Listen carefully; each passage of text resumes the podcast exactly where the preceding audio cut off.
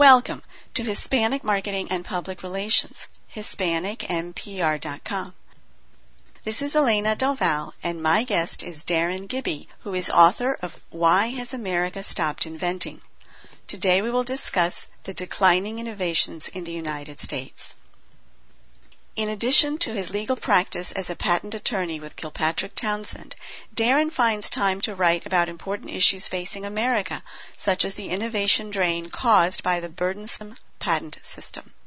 He has dedicated nearly two decades to obtaining patents on hundreds of inventions and building IP portfolios for Fortune 500 companies.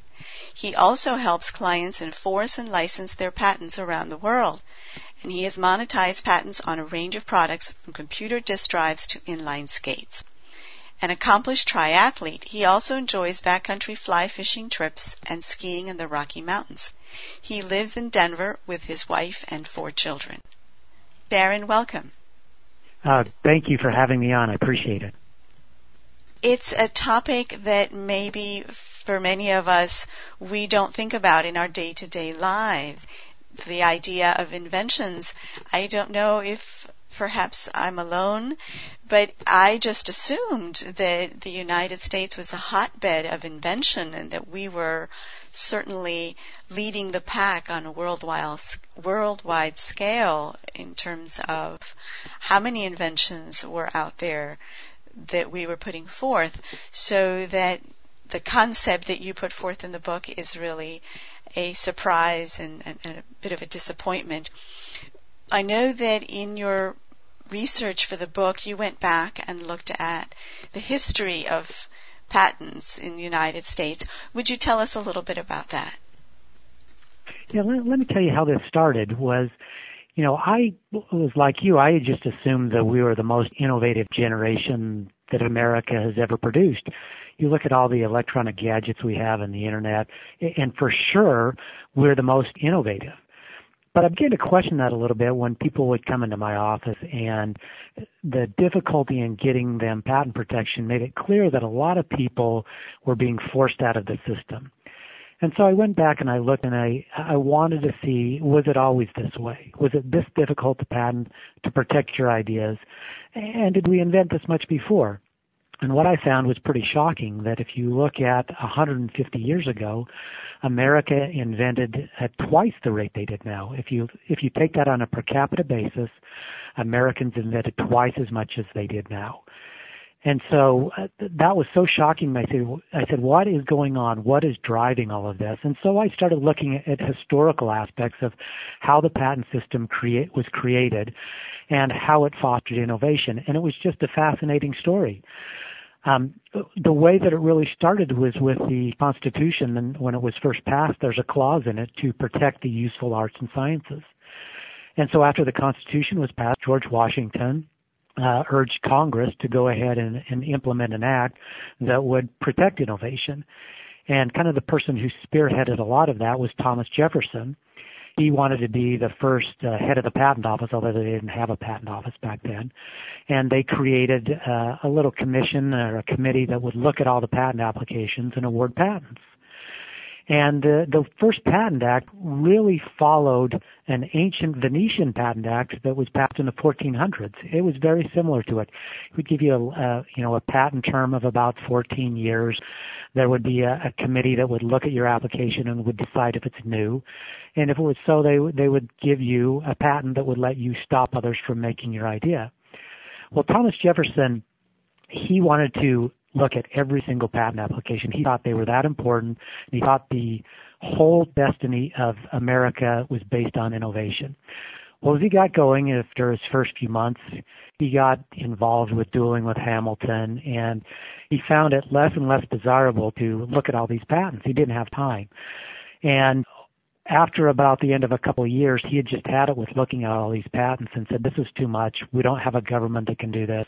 I'm just going to resort, resort to a registration system where all you have to do is file your application, pay some money, and we'll give you a patent, and then we'll let the courts decide whether you really have invented something that turned out to be a disaster and the, the person who caught the brunt of that was Eli Whitney because when he came up with the cotton gin, when he tried to stop the southern planters from copying his idea, no Southern court was going to uphold that patent. So he filed 60 lawsuits and he lost every single one of them before he finally won his first one. And so it wasn't until the 1830s that Congress looked at this and said, this is a disaster. Let's go back and kind of relook at what we've done. And in 1836, they passed a new patent law that was very similar to the first one. And that's where you see this huge innovation uh, groundswell just starting to take off from 1836 to the 1900s. Innovation just boomed on a, a really an exponential scale.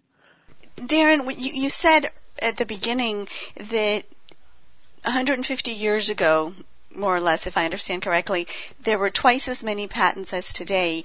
What was the actual number of patents? Do you know? Well, it depends on the the year, and um, at first, when the new Patent Act was started in 1836, there was probably only, you know, several hundred, several thousand filed, but that number escalated to the hundreds of thousands very quickly. Now, granted, the U.S. population was also, you know, significantly increasing at the time, but if you normalize that and and, just look on a per capita basis, the, the rate really was twice what it is today, and, and it slowly started tailing off in the you know mid 1900s.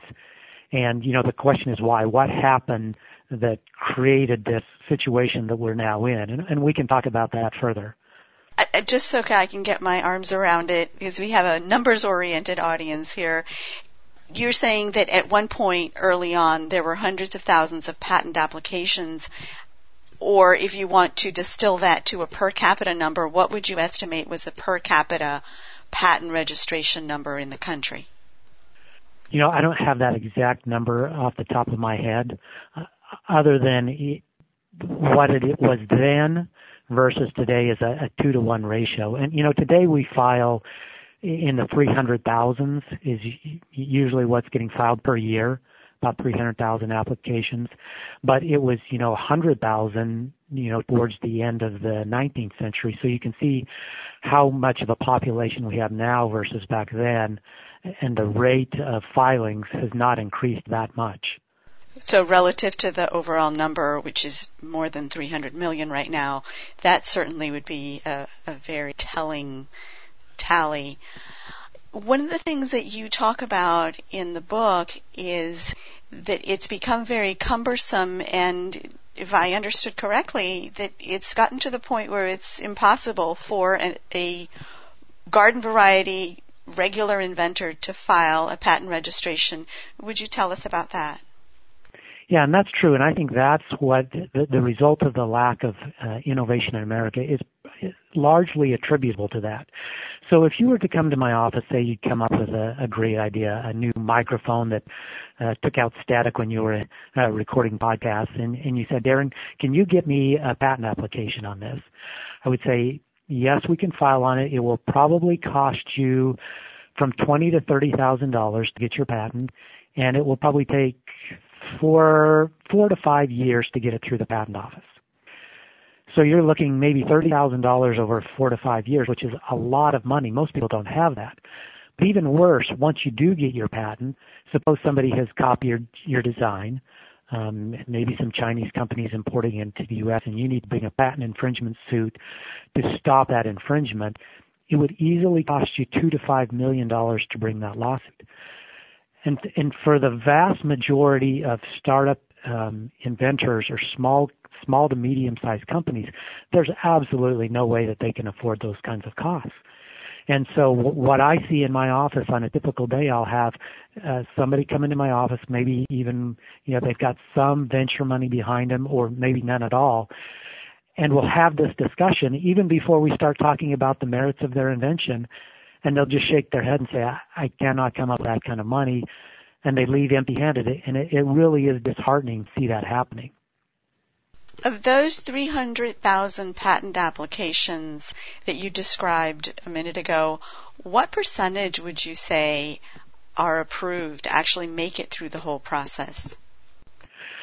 Well, that's an, a great question, and the numbers are a little bit hard to get a hold of from the patent office, and they change over time, kind of an ebb and flow with a political climate. Uh, just a number of years ago, maybe say in uh, 2008, 2009, uh, when you had some patents coming out of the patent office, like the Amazon one-click patent that got a lot of bad press. The commissioner uh, informally told a lot of the examiners and a lot of the groups, especially the software groups, to stop issuing patents. And the allowance rate fell well below 12%. Um, that was kind of a low point for the patent office, but you can just imagine that only 12% issuing, and that that was driving up the cost. Since then, we have a, a new commissioner. Uh, he's from IBM, the ranks of IBM, and he said, you know, we can't run a patent office this way.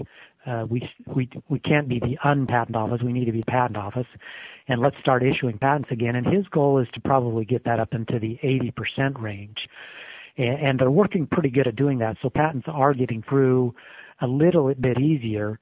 Um, I would say, in my experience, maybe half probably get through right now.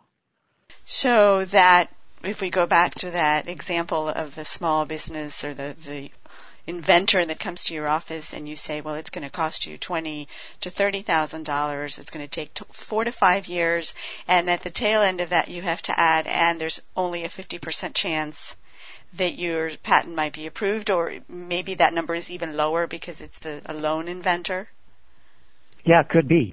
Could be. And and ultimately, here's another thing a lot of people don't understand about patents is if you have a good attorney, you can almost get through anything. The the question is is does your is your patent any valuable when it gets out of the patent office? Because not all patents are equal. And you go through a negotiating process as you try to get your patent application through the patent office. And as you negotiate, you give up some of the scope of your rights based on the examiner's position and the, the prior inventions that the examiner has found. So that if the patent office can force you to narrow your claims so that they are so narrow uh, they really don't protect your product so anybody can just slightly tweak your idea and your patent is so narrow that it can't cover it, then at the end of the day your patent's useless anyway. And so that's what a lot of the expense is, is this going back and forth with the patent office trying to get your patent through unscathed so that it, it covers not only the design you want to go to market with, but designs that are somewhat close so that if a competitor just tries to squeak around your patent a little bit, you can still have some room to try to stop that. If I understand this process correctly, it's incredibly challenging. There's no way that you can make it on your own, meaning without the assistance of an expert attorney. Your chances even then are very limited. And even if you get through the process, it's not going to be necessarily what you wanted to patent. And then once you get all of that done, your enforcement costs if somebody violates your patent are over the roof. Uh, what what draws that enforcement? Why is it that the enforcement is so expensive and so difficult? Yeah, that's that's another good question. You say, how in the world can you spend two to five million dollars trying to enforce your patent? And it didn't always used to be this way. One historical tidbit that's kind of interesting is in the 1850s when Goodyear finally got his patent. He, he was in uh, debtor's prison more often than he was out because he was using all his money to try to come up with a vulcanized rubber. But when he finally did get his patent, there was this really colorful character named Horace Day that kept copying his designs. And Goodyear was fortunate enough to get some funding, and so they went after Horace Day. The, the case went all the way up to the U.S. Supreme Court, and Goodyear's investors decided they were going to hire the best person they knew of to bring the case, and so they hired Daniel Webster. The only problem was that Daniel Webster was serving as Secretary of State at the time, but he still agreed to do the case. He did it uh, over Christmas break so that he had enough time to do it. Uh, he was heavily in debt because he liked to wine and dine people, and so he needed the money. And he said, "The only way I'm going to handle this case is if you pay me ten thousand dollars." And everybody just thought that was outrageous. The, the press just had a heyday with it uh, when they got a hold of this. Well, uh, he did handle the case. Webster won the case, uh, collected the ten thousand, and they also gave him a five thousand dollar kicker for winning. He paid off his debts, and then three months later, he unfortunately passed away.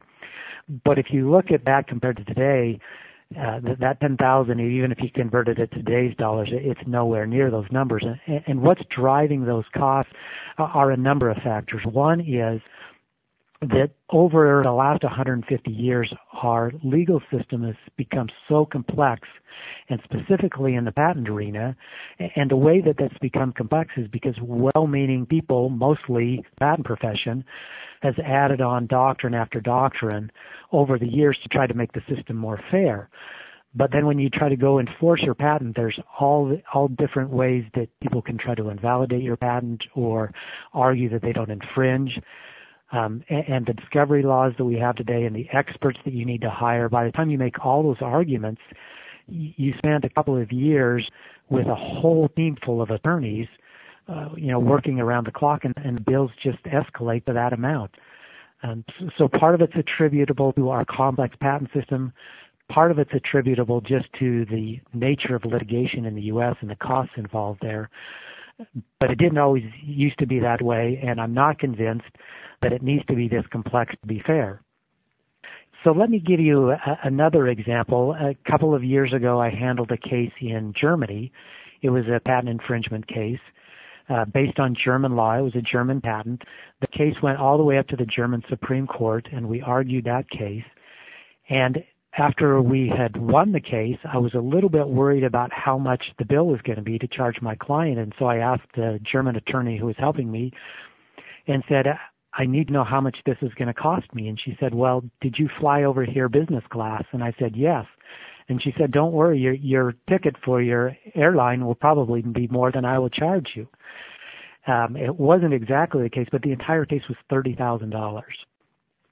We got the decision the same day that we argued it, and I thought it was a fair decision.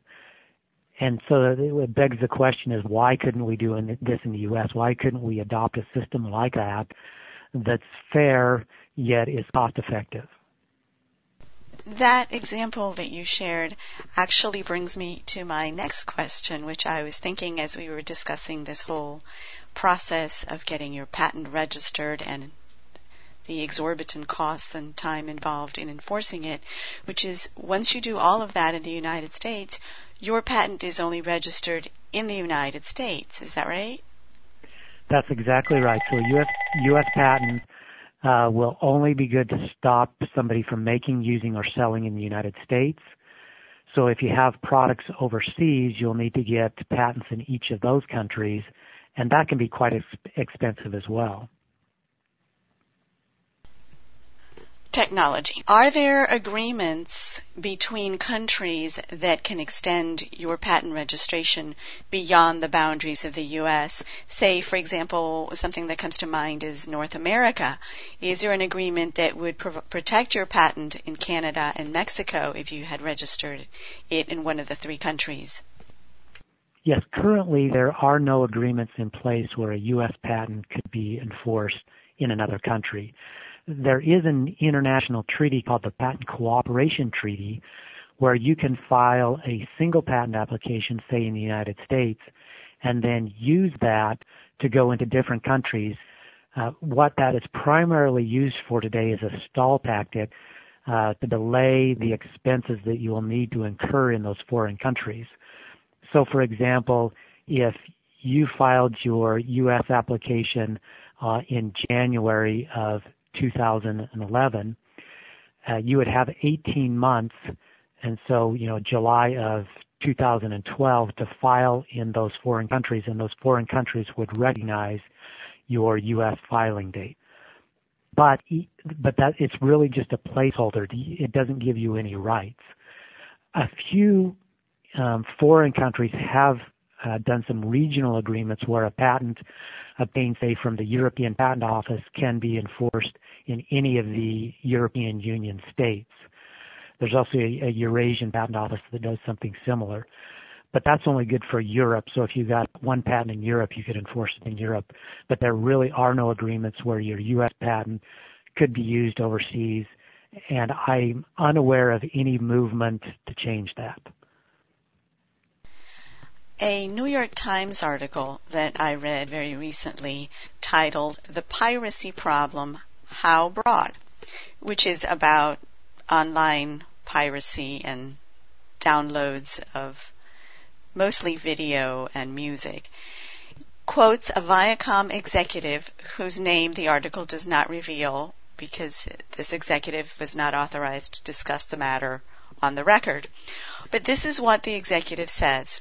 Quote, if intellectual property developed by creative people and covered by copyright was as respected as intellectual property developed by engineers and protected by patents, this problem would greatly improve.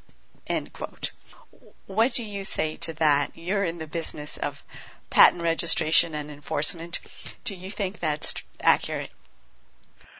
I can't say that that is accurate except the extent that it's much easier to download a piece of software or a piece of or you know segment of music or video than it is to develop a product and market it. A lot of that may be driven from just the technology point of view, whether it's where it's so much easier to copy music than it is to copy, say, an automobile engine.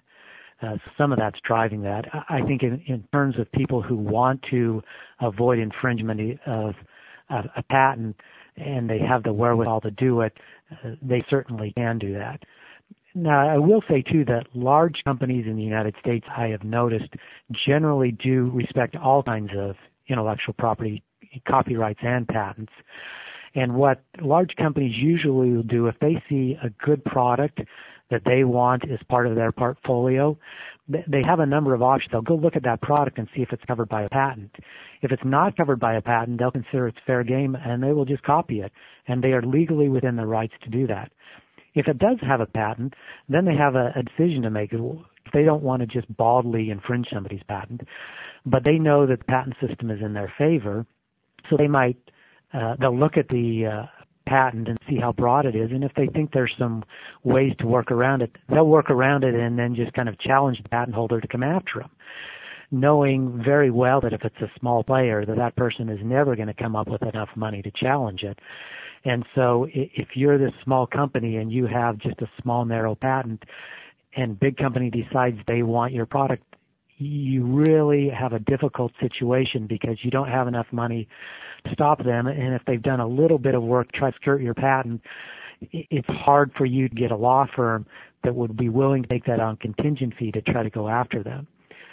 So you can see again that the patent laws in the United States heavily favor large companies.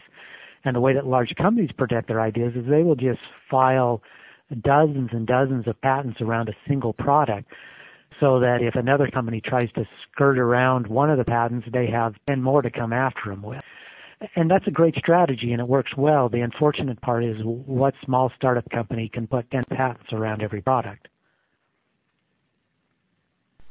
What's the obvious rule? Yes, the, the doctrine of obviousness is, is very interesting and what and it did not exist 150 years ago.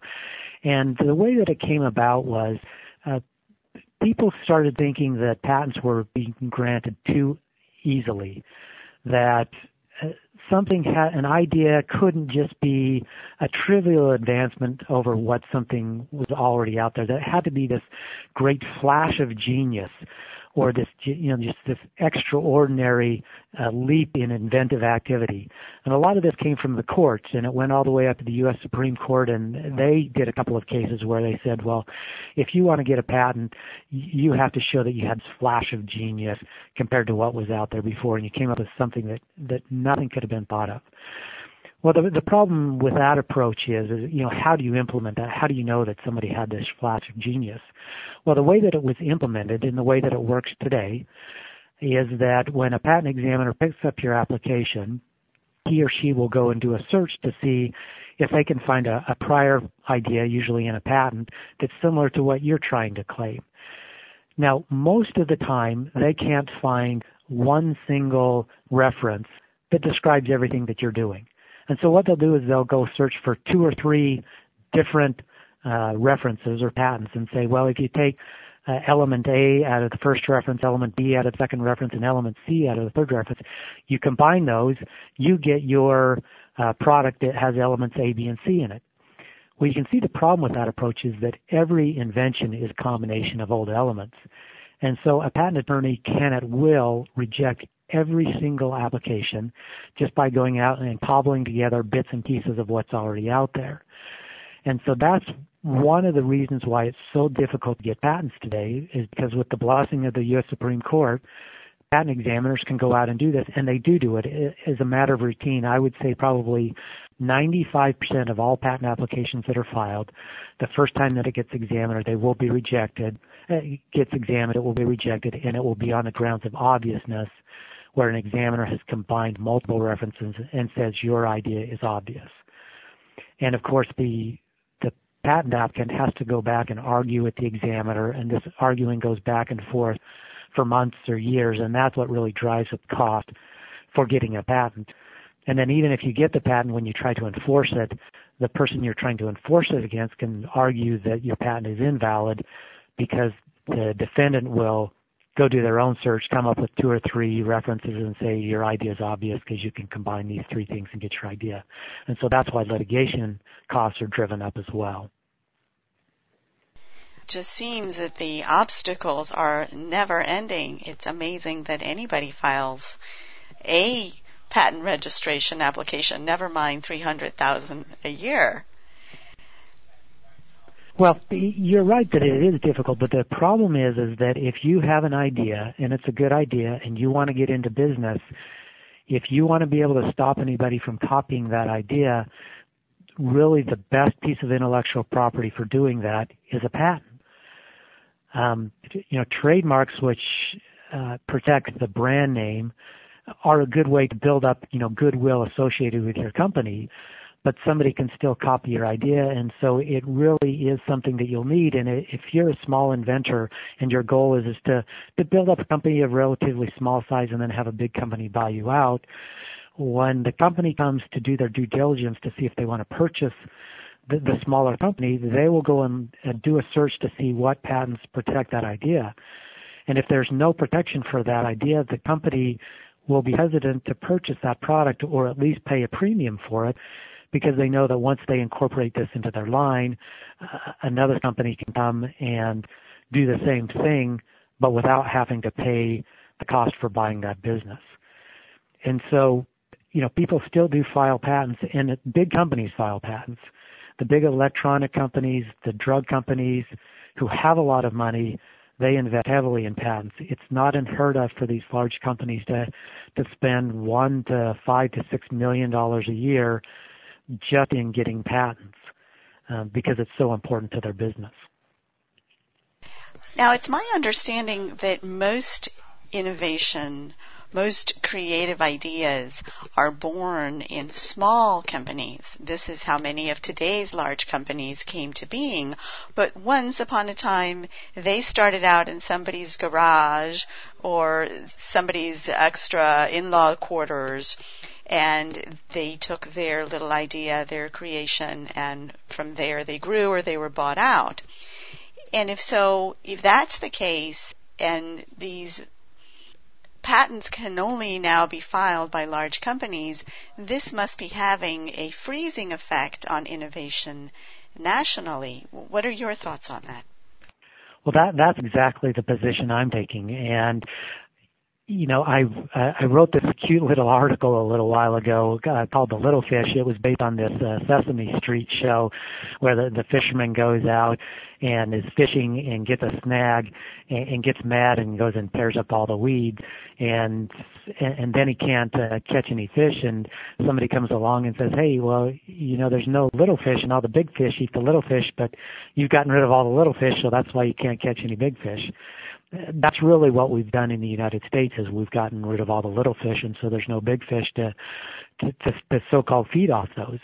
Historically, that was not the case, and there's a lot of research that shows that during the 19th century, they looked at who was doing the innovating, and it was just the ordinary American. It was the farmer, it was the tinkerer that were coming up with all these good ideas, and that's really what made America one of the classic examples that I discuss in uh, my book is that uh, the one of the greatest inventions of the 19th century was the grain reaper, where no longer did people have to go out and do this by hand, and it really changed the landscape of America. It uh, increased the amount that could be harvested just by orders of magnitude.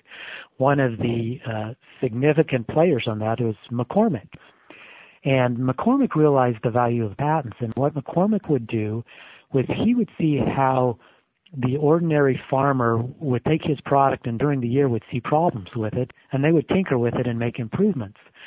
Well, what they would do also is they would run to the patent office and they would file for patent protection and they would get a patent on it. And so McCormick hired what he called was these patent scouts that would go throughout the country uh, at the end of every harvest season and try to find the best uh, improvements that were made during the year. And then he would go and buy up all these patents from these farmers and he would pay them for them. And over the winter, he would incorporate all those designs into his product. And so the next model would have these improvements. And so basically what McCormick was doing is he was making the entire United States his R&D lab. And that's what we should be doing today. We should be able to stimulate the average American to be able to invent so that big companies can buy these up. And big companies are absolutely fabulous with making products safe, with marketing them, then getting them out to the public. But what they're not so great at is coming up with these new ideas. And traditionally, they have just purchased these from smaller companies. But you're absolutely right. We get rid of the smaller companies. The, bigger companies are not going to be coming out with as many products. And I, I think we are now seeing that.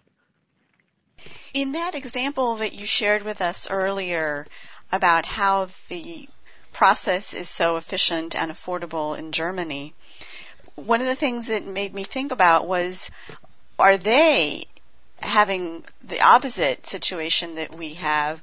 Do they have a lot of inventions? Are there a lot of patent registrations in Europe? Well, in Germany, there certainly is. Now, the, the European Patent Office, you know, has some of its own issues, uh, largely from labor costs and what they have to pay uh, people to be examiners over there. So they they have high costs as well, and, and you can see the effects of that in Europe when you look at say you know who's obtaining most of the patents these days and and who's going to be uh, you know America's competition going forward. Germany is actually one of the major players but you also have to look to Asia to see what's happening over there. And you know China has repeatedly made announcements that they are going to be the most innovative innovative country in the world. And their government uh, heavily subsidizes their filing of patents. And so even though that it's really expensive to file in the United States, the Chinese government uh, absolutely without a doubt subsidizes filing applications in the United States so that they can protect Chinese innovation so that they you know they can be in the driver's seat and if they get a bunch of patents then they can use the expensive US patent system to their benefit it's funny that, that you know other countries are turning our own patent system against us that is um, that's really amazing. You talk about some ways that this broken down system can be fixed. Would you share those with our listeners?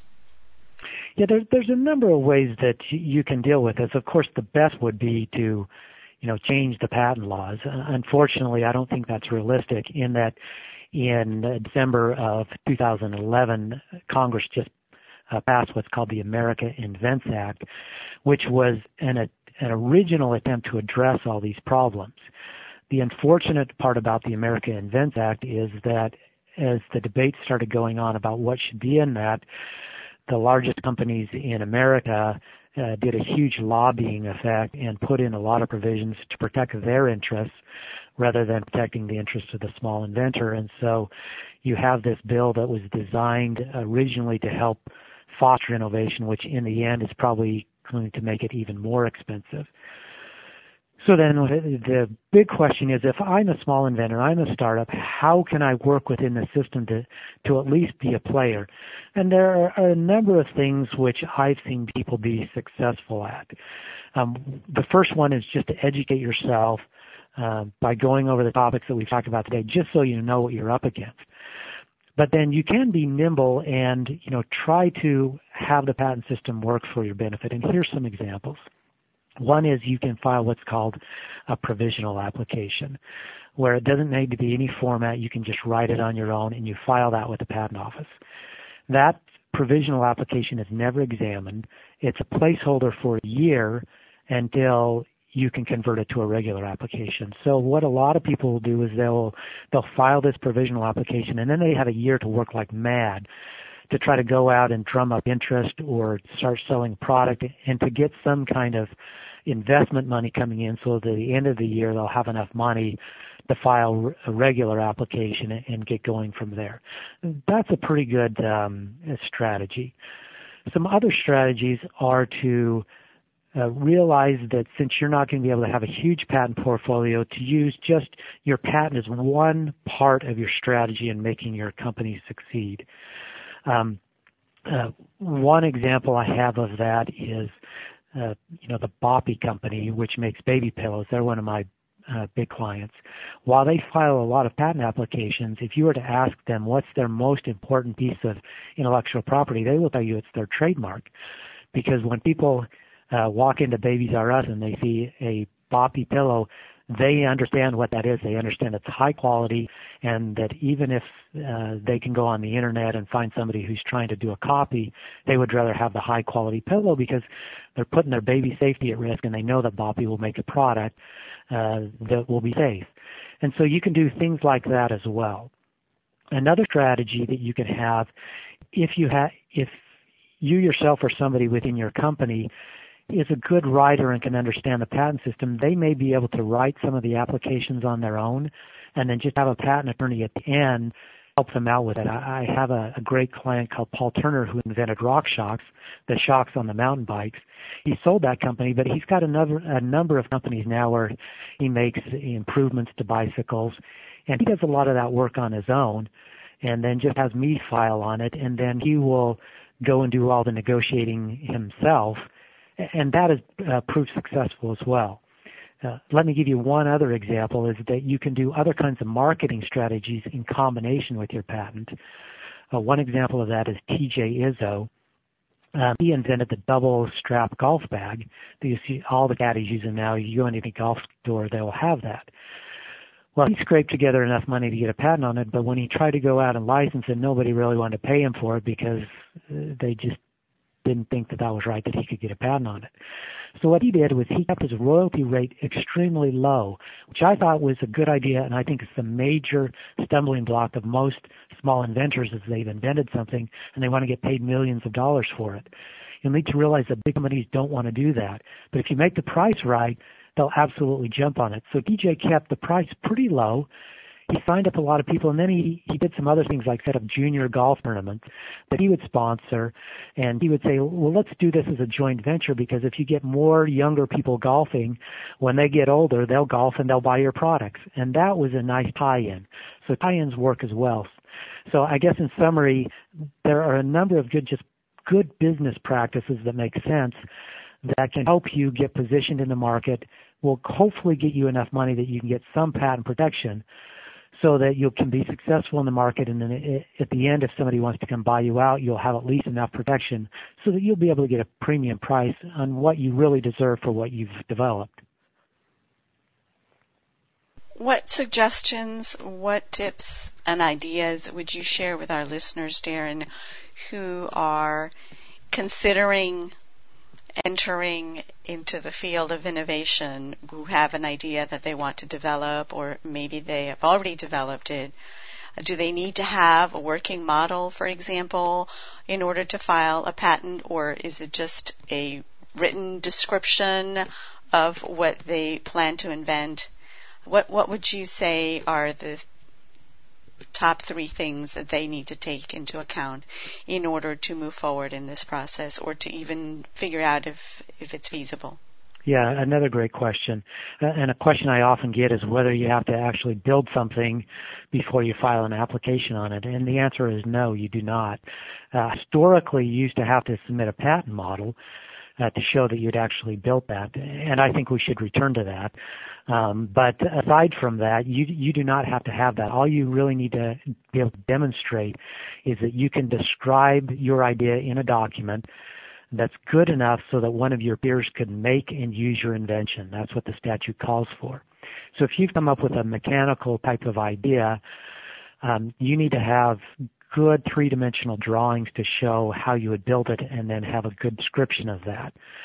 I always recommend that people actually build it um, before they file a patent application because in the process of building it, you learn a lot of things, and then you don't waste a lot of time uh, in preparing your patent application.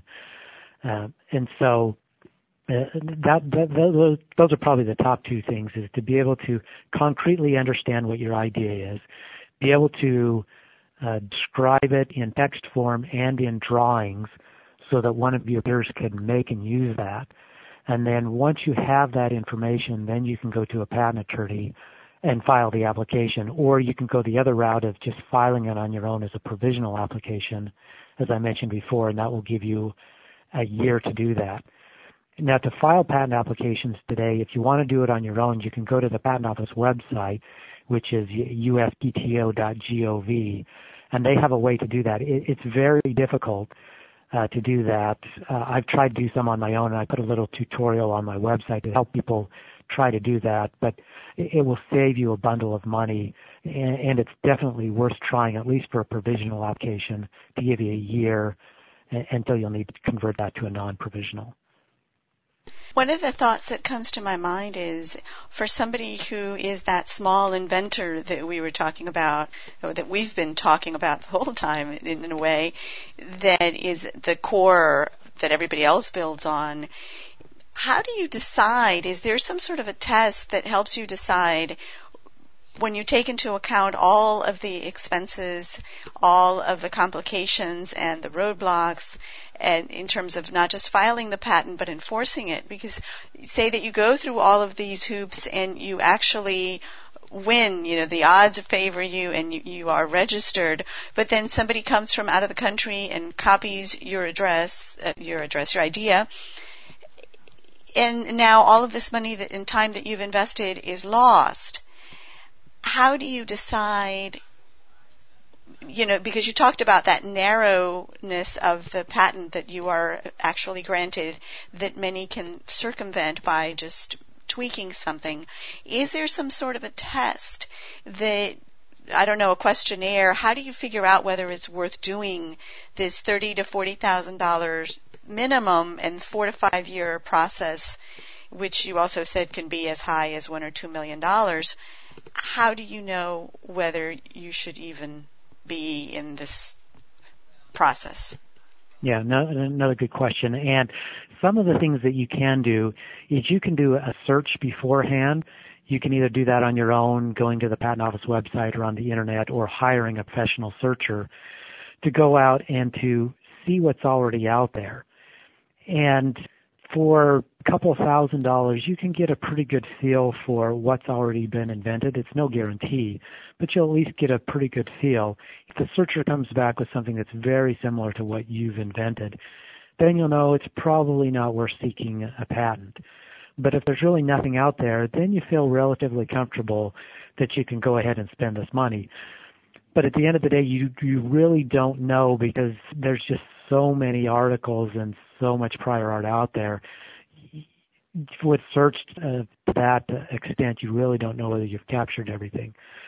But it's a prudent thing to do if you're going to spend that kind of money. And with the search tools today on the internet, a lot of people can do this on their own and do a pretty good job of it.